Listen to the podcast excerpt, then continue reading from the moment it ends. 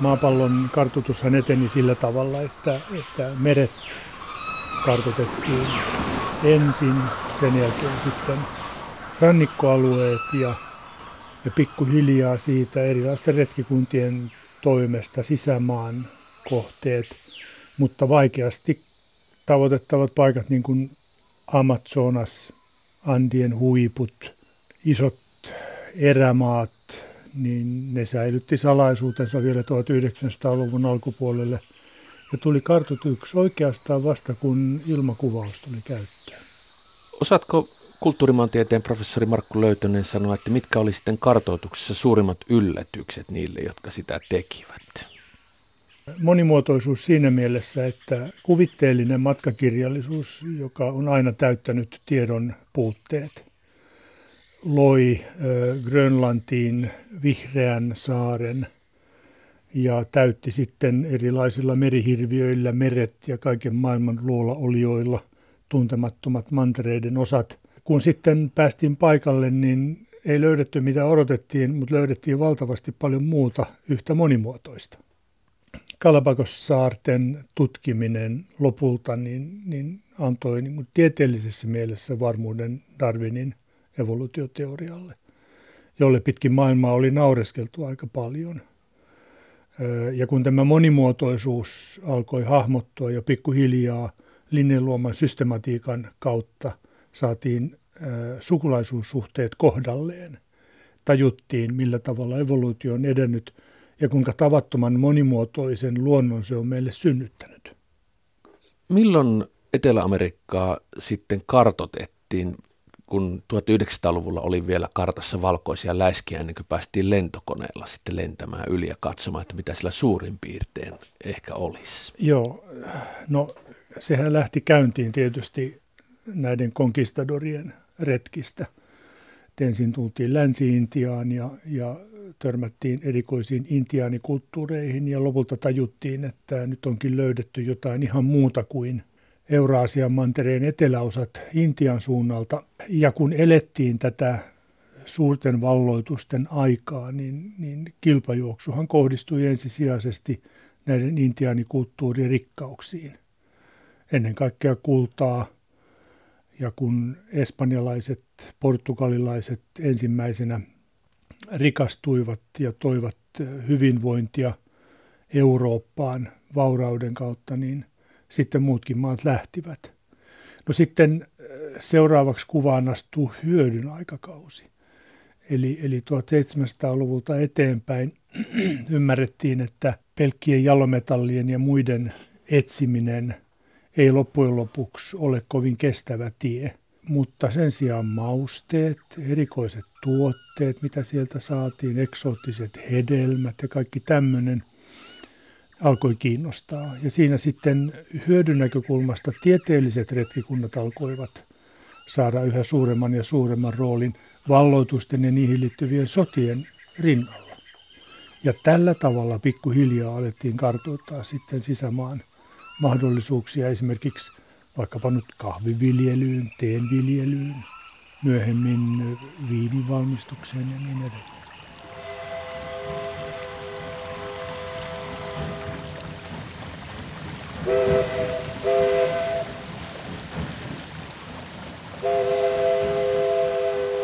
Kiinnostava seikka, kun Etelä-Amerikka ajattelee, on se, että siellä puhutaan pääsääntöisesti Espanjaa pohjoisesta etelään. Siellä länsipuolella, Chile ja Argentiina mukaan lukien etelästä, mutta Brasilia, valtavan suuri valtio ja rikas väkiluvultaan, puhuu portugeesia. Mm. Mä arvaan, että koska olet kulttuurimaantieteen professori Markku Löytönen, niin sinä tiedät tähän syyn. Kysymys on niin sanotusta Tordesillasin sopimuksesta, eli kun käytiin näitä siirtomaa sotia, valutussotia, niin, niin ensimmäisenä luonnollisesti asialla olivat espanjalaiset ja portugalilaiset, myöhemmin muut. Ja, ja kun sitten pikkuhiljaa vihdoin viimein ymmärrettiin, että, että sotimisen sijaan rauhallinen kauppamerenkulku on paljon parempi vaihtoehto, niin ryhdyttiin neuvottelemaan uuden mantereen, Etelä-Amerikan, Väli-Amerikan, Karibian alueen jakamisesta ja sitten vaakakupin toiselle puolelle laitettiin Afrikka. Ja kun näissä neuvotteluissa sitten tiedolla oli iso rooli, niin portugalilaiset pikkusen huijas espanjalaisia ja ehdottivat, että laitetaan jakolinjaksi 47 astetta läntistä pituutta ja, ja tota, niin kaikki mikä on siitä länteen on espanjalaisten ja kaikki mikä on siitä itään on portugalilaisten. No he tiesi oikein hyvin, että, että Etelä-Amerikan ä, itäisimmät osat jäävät sitten Portugalin puolelle, jolloin käytännössä he alkoivat valloittaa Brasiliaa tai nykyistä Brasilian valtion aluetta ja, ja puhekieleksi tuli Portugali. Mä jaan itse Etelä-Amerikan sellaisiin osiin, että siellä on Atakama-autiomaa, joka on siellä lännessä, ja sitten on Andit, joka on se vuoristo, joka juoksee siitä läpi ylhäältä alas Ecuadorista aivan sinne tulimaahan asti. Sitten on Amazonian viidakko ja se viheralue, joka näkyy kartassakin. Sitten on Argentiinan pampa, joka on sellaista ruohoa, jossa on hyvä kasvattaa karjaa. Sitten on Patagonia, jolla on hyvin myyttinen maine, jos on Amazoniallakin, ja Patagonian jälkeen on tulimaa.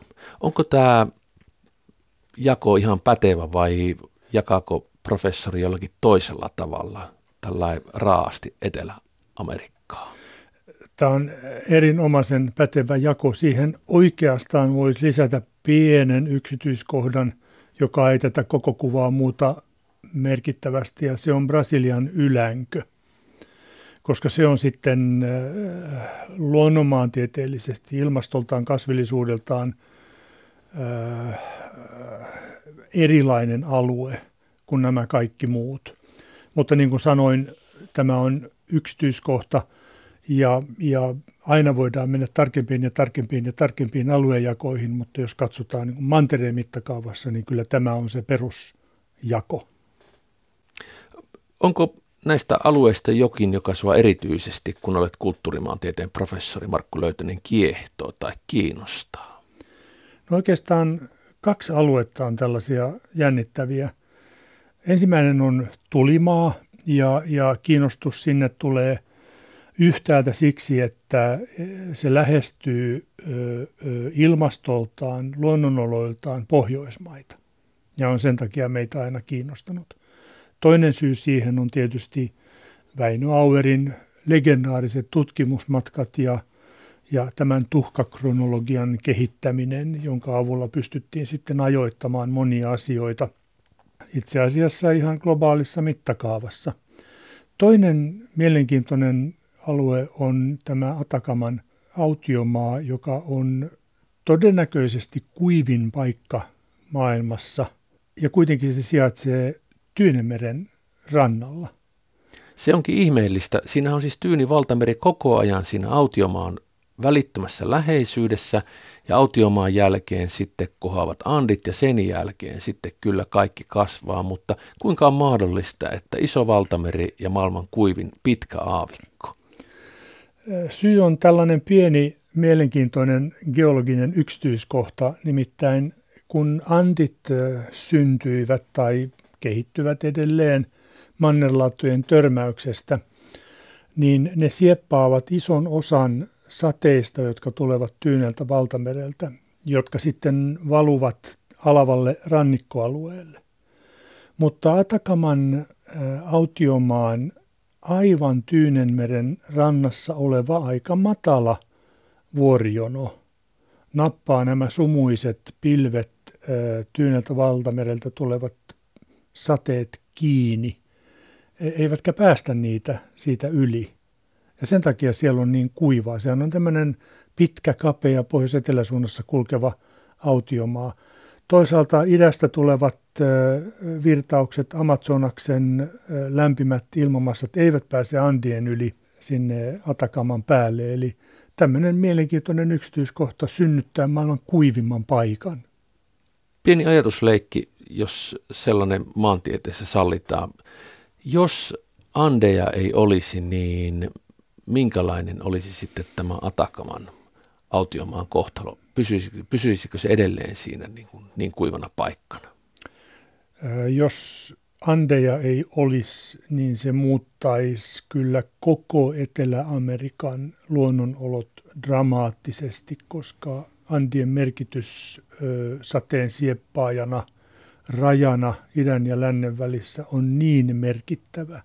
Ilman Andeja todennäköisesti vuosisatojen, siis puhutaan miljoonista vuosista aikana Amazonasta ei olisi syntynyt sillä tavalla kuin me sen tänään ymmärrämme. Vihjeen oikeastaan tästä antaa tämä muinainen Gondwana-manner, jossa Etelä- ja Pohjois-Amerikka, Afrikka, Etelämanner olivat yksi supermanner, jotka sitten satojen miljoonien vuosien kuluessa ovat liukuneet toisistaan poispäin ja synnyttäneet nykyisen mantereisen maapallon.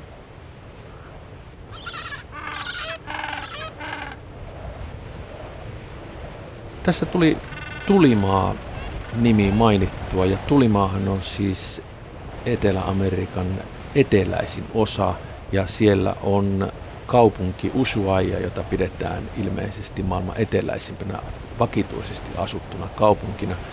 Mutta tämä Tierra del Fuego, niin kuin se espanjaksi sanotaan, tämä tulimaa, ei ole siis vain niin kuin suomalaisten keksintöä, että se on tulimaa, niin Tiedätkö sä, professori Markku Löytönen, että minkä takia se on tulimaa? Mä nimittäin tiedän, kun mä olen itse siellä käynyt, että ei siellä mitään maasta, mitään lieskoja nouse. Se on hyvin kuiva ja vähän karukin alue, jossa on ainakin toistaiseksi vielä vakituisia jäätiköitä ja jonkunnäköiset Andien loppupään jäännökset. Selitys on, on menneiltä vuosisadoilta, kun laivamiehistöt kiersivät Atlantilta Tyynelle merelle ja päinvastoin, niin he kulkivat hyvin usein sinänsä hyvin vaarallisten merialueiden ohi, eli, eli juuri Tulimaan eteläpuolelta.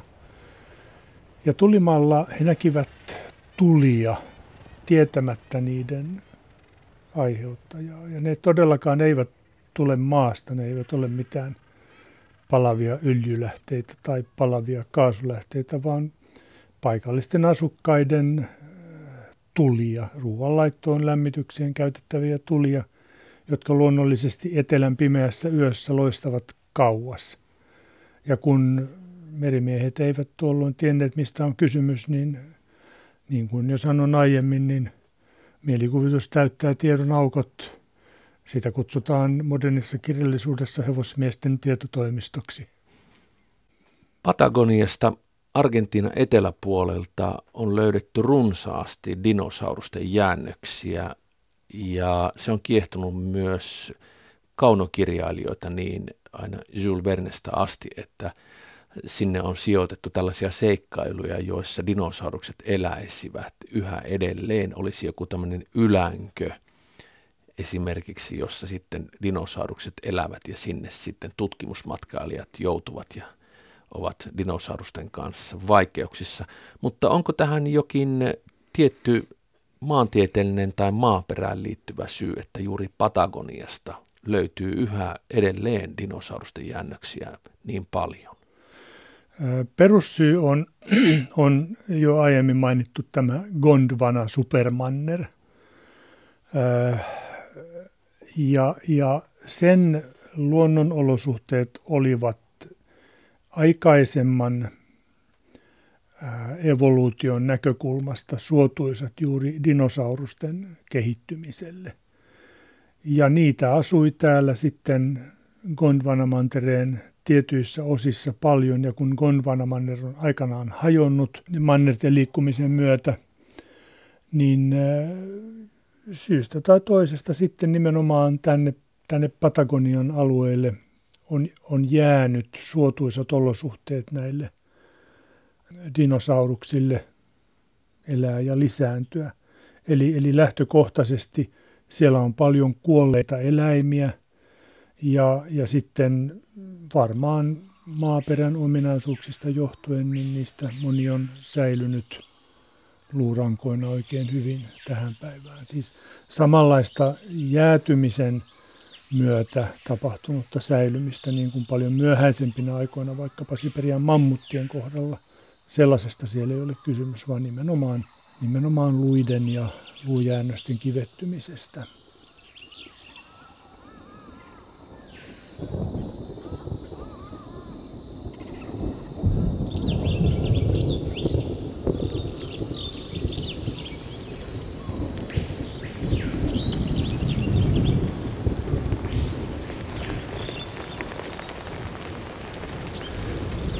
Kulttuurimaantieteen professori Markku Löytänen, sä olet kirjoittanut useita kirjoja, muun muassa Riikka Jäntin kanssa tällaisia kuin Viidakkotanssi, tutkimusmatka ja Rafael Karste Ecuadorissa, Koillisväylän löytäjä, Adolf Erik Nudensköld Jäämerellä, Uutta maailmaa tutkimassa, Pärkaan Pohjois-Amerikassa ja sitten Miisa Vaismaan kanssa tällaisen kirjan kuin Eteläisten merten salaisuus. Tässä vaan muutamia esimerkkejä.